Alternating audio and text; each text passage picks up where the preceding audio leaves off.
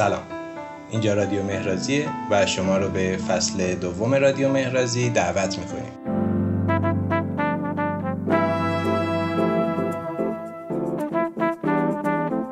رادیو مهرازی یک پادکست مستقل با دغدغه معماری معاصر. در این فصل ما با دیبدو فرانسیس کره آشنا خواهیم شد.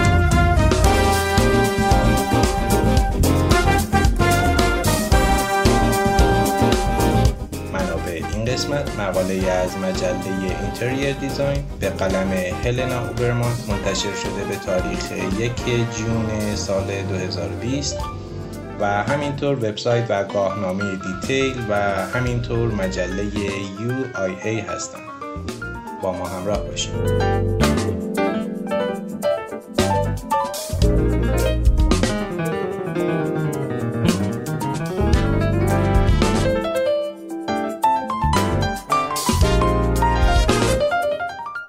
اونها به شاهد و سند و مدرک نیاز دارن و بدون این باورت نخواهند کرد. این رو فرانسیس کره میگه.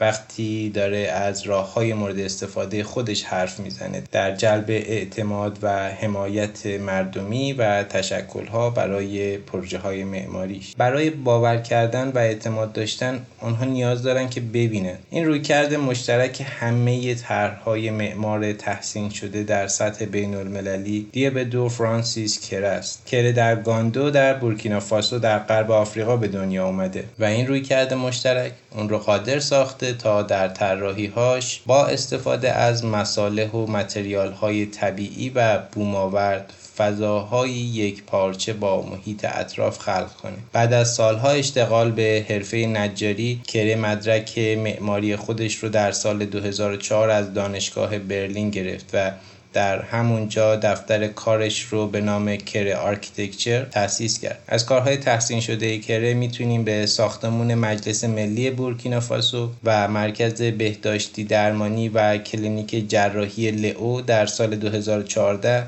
مدرسه متوسطه Lycée Schorge در سال 2016 پاویون بازدید کنندگان برای فستیوال هنر و موسیقی Coachella Valley در سال 2018 و Xylem در سال 2019 نام برد. کارهای کره مرز میان معماری و هنر رو تار و کمرنگ می‌کنه. در طول برنامه تلویزیونی Interior Design در تورنتو کره تجربیات و بینش خودش رو در مورد پروسه و روند خلاقیت مصالح و متریال هایی که ترجیح میده و اهمیت آموزش رو به اشتراک گذاشته و ما در ادامه به اون خواهیم پرداخت. Interior Design از کره می‌پرسه کی دنیای معماری رو کشف کردی و برات جذاب شد؟ و کره چشماش برق می‌زنه. روی صندلیش جابجا میشه و راحت ترین فرم نشستن رو به خودش می‌گیره و میگه که سال خوبی کردی. برام خیلی دلپذیره که براتون این ماجرا رو تعریف کنم. در مورد من قضیه کشف دنیای معماری و جذب شدنم بسیار ساده بود. وقتی که هفت سالم بود خانواده رو برای رفتن به مدرسه ترک کردم.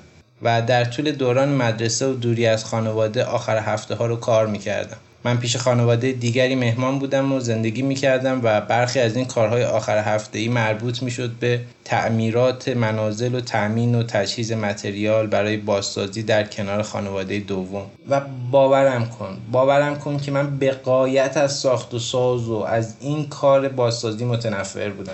به عنوان یه بچه دلم فوتبال و بازی می‌خواست و در ناخودآگاه هم این ایده شروع به رشد کرد که چرا همه چیز رو بهتر درست نکنیم تا مدام نیاز به تعمیرات و بازسازی نداشته باشن. اینطوری بچه ها می‌تونن فوتبال بازی کنن به بازیشون برسن و لذت ببرم به جای کمک کردن در بازسازی. اینجا باید این رو اشاره بکنم که در اون قسمت از آفریقا کیفیت ساخت بناهای سنتی و خونه هایی که کره داره ازشون صحبت می‌کنه به نحویه که تقریبا بعد از هر بارندگی نیاز به یک تعمیرات حداقلی دارن. و حد اکثر زمانی که یک ساختمون می‌تونه بدون تعمیرات دووم بیاره یک فصله. یعنی در طول یک سال خانه های روستایی اون منطقه از بورکینافاسو نیاز به چهار بار تعمیرات دارن. سکانس دومی که کره با بستن چشمهاش طوری که انگار چیزی رو از اعماق وجودش داره تعریف می‌کنه اینه که تجربه دیگری هم برای من اثرگذار بود. این تجربه مدرسه ای بود که می‌رفتم.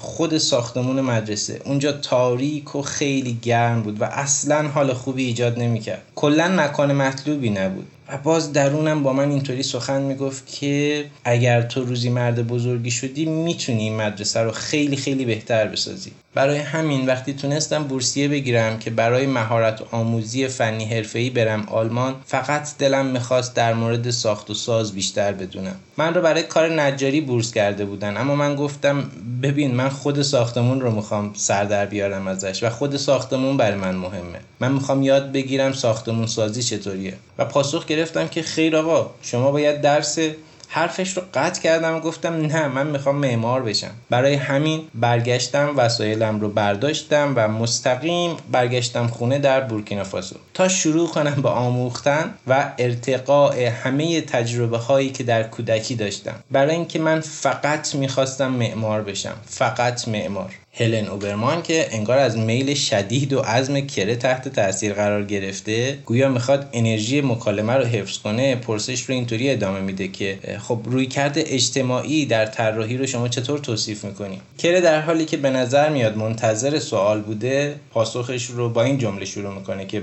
باید بگم الان روایتی روشنفکرانه و بر اساس خرد برای روی کرده اجتماعی داریم. اما در ابتدای کار اینطوری نبود. انقدر واضح نبود. دستبندی ذهنی من انقدر روشن نبود. در آغاز من دانشجویی بودم در میانه تحصیل با قلبی بزرگ برای مردمانش و ذهنی آکنده از دغدغه اون مردم. بعد از پایان تحصیل این دانشجو به شهر خودش برمیگرده و با استفاده از مهارتهایی که آموخته می‌خواد یه مدرسه بسازه. مدرسه ای که هیچ امکان و منبعی برای ساخته شدن نداره. اما من از کودکی خودم به خاطر آوردم که هر کسی یه کاری بلد بود اون زمان انجام بده. هر کسی یه چیزی میساخت. از ساخت اسکلت و کارهای حساس و مهم بگیر تا کارگری ساده. من خاطرم اومد که همه کار رو با همگان میشه انجام داد. پس من حمایت همه جامعه رو می‌خواستم. داخل پرانتز اینجا این رو اضافه بکنیم که کره داره راجع به جامعه روستایی و کوچک خودش صحبت می‌کنه. خیلی روشنه که این حمایت از طرف جامعه در مقیاس های بزرگتر و شهرها به گونه متفاوت رقم می‌خوره. بنابراین گفتم هر کسی بیاد و گوشه از کار رو بگیره و کمک کنه تا پروژه رو پیش ببریم. ما می‌خواستیم بریم تو دل ماجرا و اون ساخت یه مدرسه بود با بودجه کم. اینطوری بود که پروژه در واقعیت کلید خورد. من همه رو بسیج کردم و مدتی بعد با گذشت زمان متوجه شدم که آره داره انجام میشه. اونها توی دل کار بودن. مشغول انجام دادنش بودن و انجامش دادن یک احساس مشترکی هم بود. اون احساس اینکه این مال ماست این مدرسه مال ماست. این احساس مشترک بین همه ما بود. حتی شاید یک حس ترس. حس ترس از پیش نرفتن پروژه و شکست خوردنش. اما ما به پروژه در حال پیشرفت نگاه می کردیم و دیگر حس مشترک قوی ما همون بود که مدرسه مال ماست. و در آخر واو ما موفق شدیم ما ساختیمش. ما با هم تونستیم کار رو به سرانجام برسونیم. هر کسی به نحوی شروع به تصور شکلی از مالکیت و ارتباط خودش با مدرسه کرد. برای حفظ و نگهداری از مدرسه برای افتخار کردن به کاری که انجام داده بودیم. برای پوز دادن و برای قدردانی از همدیگه. از اون زمان من همیشه تلاش کردم که با مردم ارتباط بگیرم. هر جا که هستم هر جا که میرم هر جا که پروژه دارم می‌خوام مردم رو درگیر پروژم کنم. این گونه است که مردم و حضورشون بخشی از کار خواهد شد.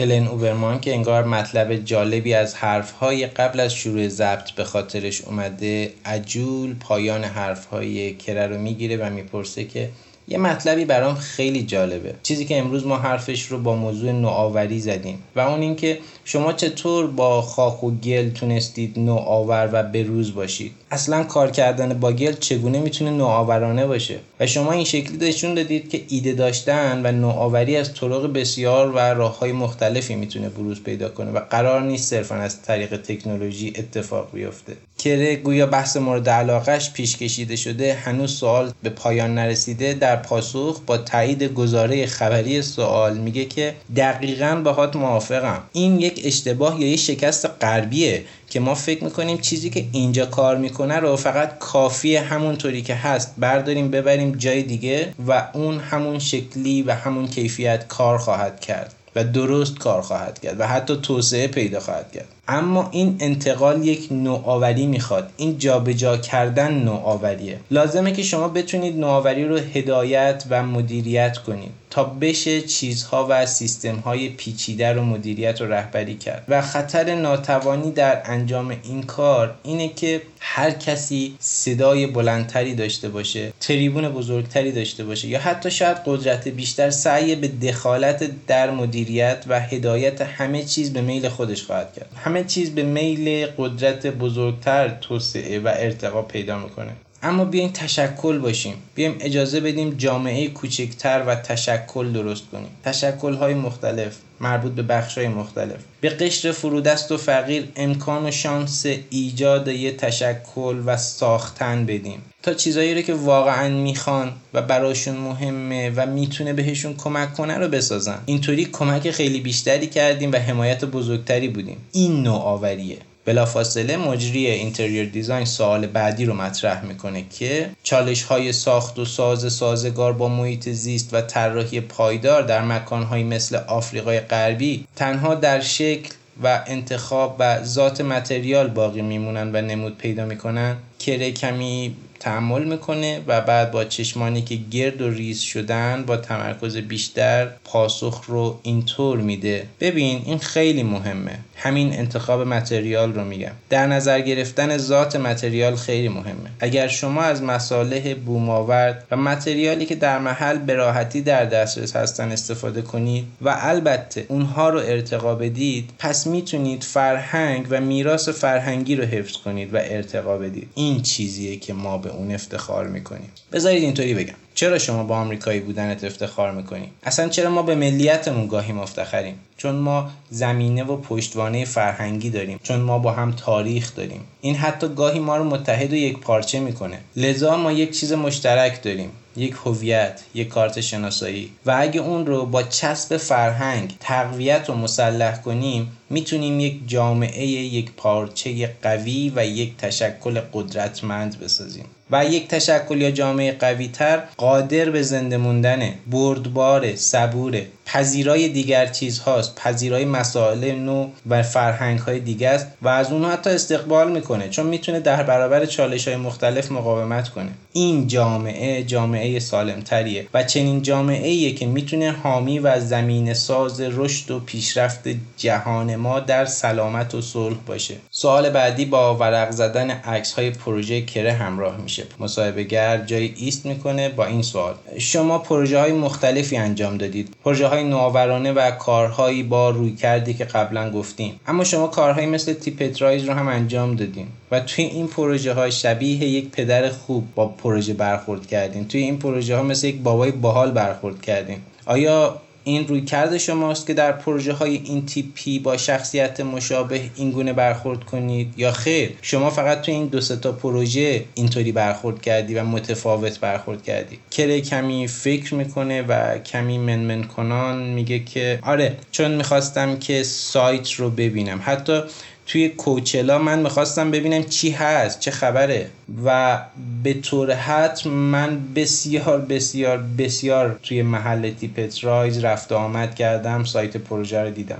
از دیگر سو من کارفرماهای خوب و عمیق و با بصیرتی داشتم. اونا به من زمان و اجازه کافی دادند که خیلی خیلی برم سایت رو حضوری بررسی کنم. تا عناصر اثرگذار بر سایت و نحوه اثرگذاری اونها رو مشاهده کنم. مواد موجود رو کشف کنم. از جنگل های مرده تا جنگل های سوخته. و ببینم چه استفاده ای می‌تونم بکنم از این مواد. برای مشاهده سایت توی زمستون تابستون و بهار در میانه اونها کارفرما بود که به من اجازه داد این کار را رو بکنم. لذا این بررسی ها کار معمول و مشترک شد بین این پروژه هایی که نام بردی. این که می‌خواستم برم سایت رو ببینم. اینطوری نیست که من صرفا بخوام برم سر سایت یک بار اونجا رو ببینم بعد هم سریع به انتخاب متریال برسم. بلکه نگاه می‌کردم بررسی می‌کردم و کشف می‌کردم که چه چیزهایی در دسترس هست و چه کارهایی واقعا ممکنه شدنیه. اگر شما هم عادت کرده باشید با منابع و امکانات حداقلی و کمبودها کار کنید به نظرم روی کرد و نگاه شما هم به معماری تغییر می‌کرد. و بعد از اون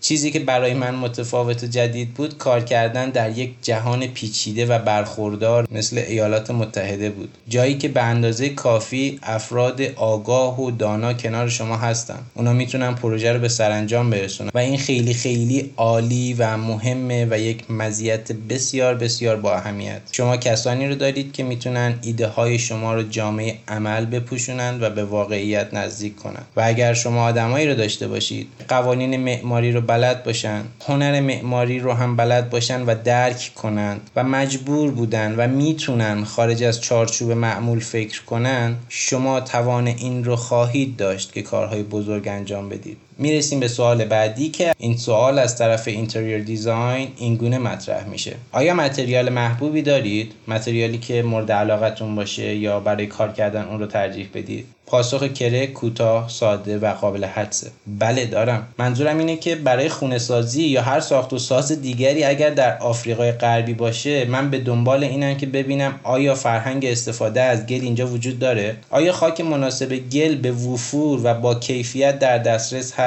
و اینکه آیا مردم محلی از پس اون برمیان هم به لحاظ تأمین هم به لحاظ کار کردن و هم به لحاظ هزینه. بعد تلاش می‌کنم که از این متریال استفاده کنم و اون رو ارتقا بدم. تلاش می‌کنم از خاک لاتریت استفاده کنم. لاتریت یه خاک قرمز رنگی که بعد خوش شدن مستحکم میشه مثل خاک رس خودمون. و اگه در دسترس من باشه و مقدور باشه خب از گرانیت هم بهره می‌برم. چون در دسترس منه.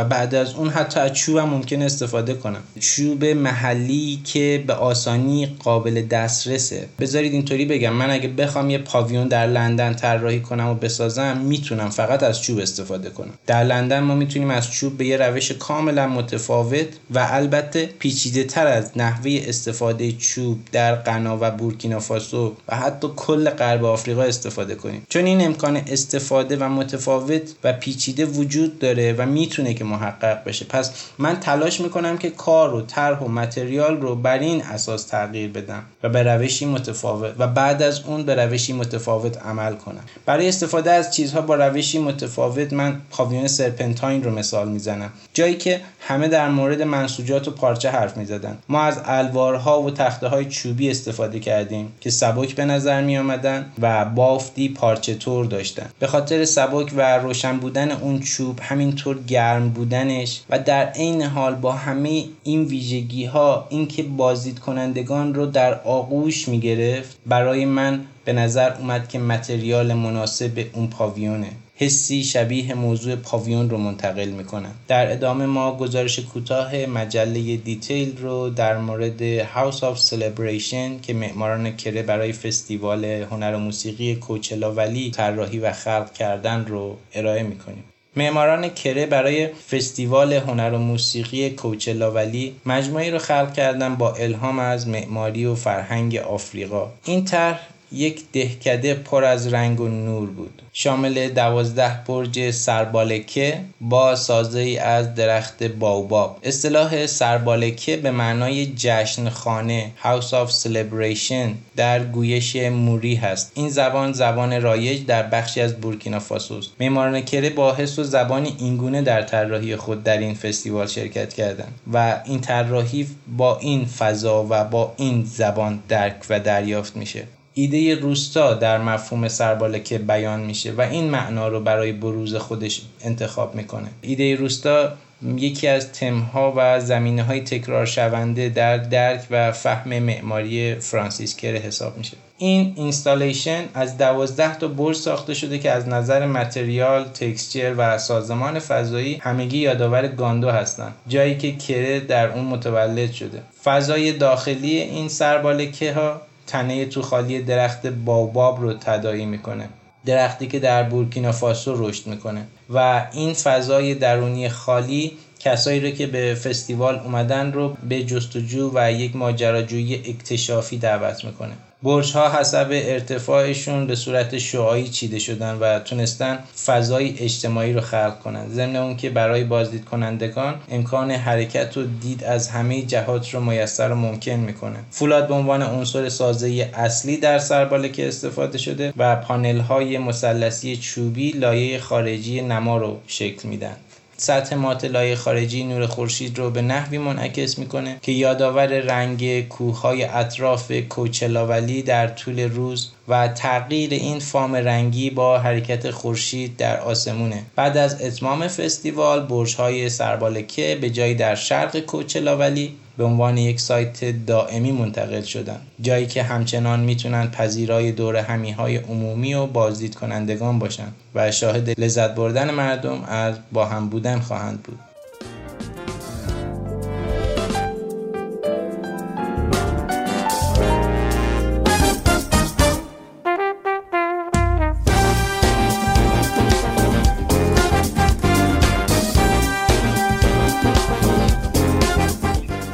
پایان این قسمت از رادیو مهرازی رسیدیم. امیدواریم که لذت برده باشید و امیدواریم که مفید واقع شده باشیم. تا اپیزود بعدی و صحبت های بیشتر راجع به معماران کره عقلتون سلیمان و دلتون مجنون خدا نگهدار.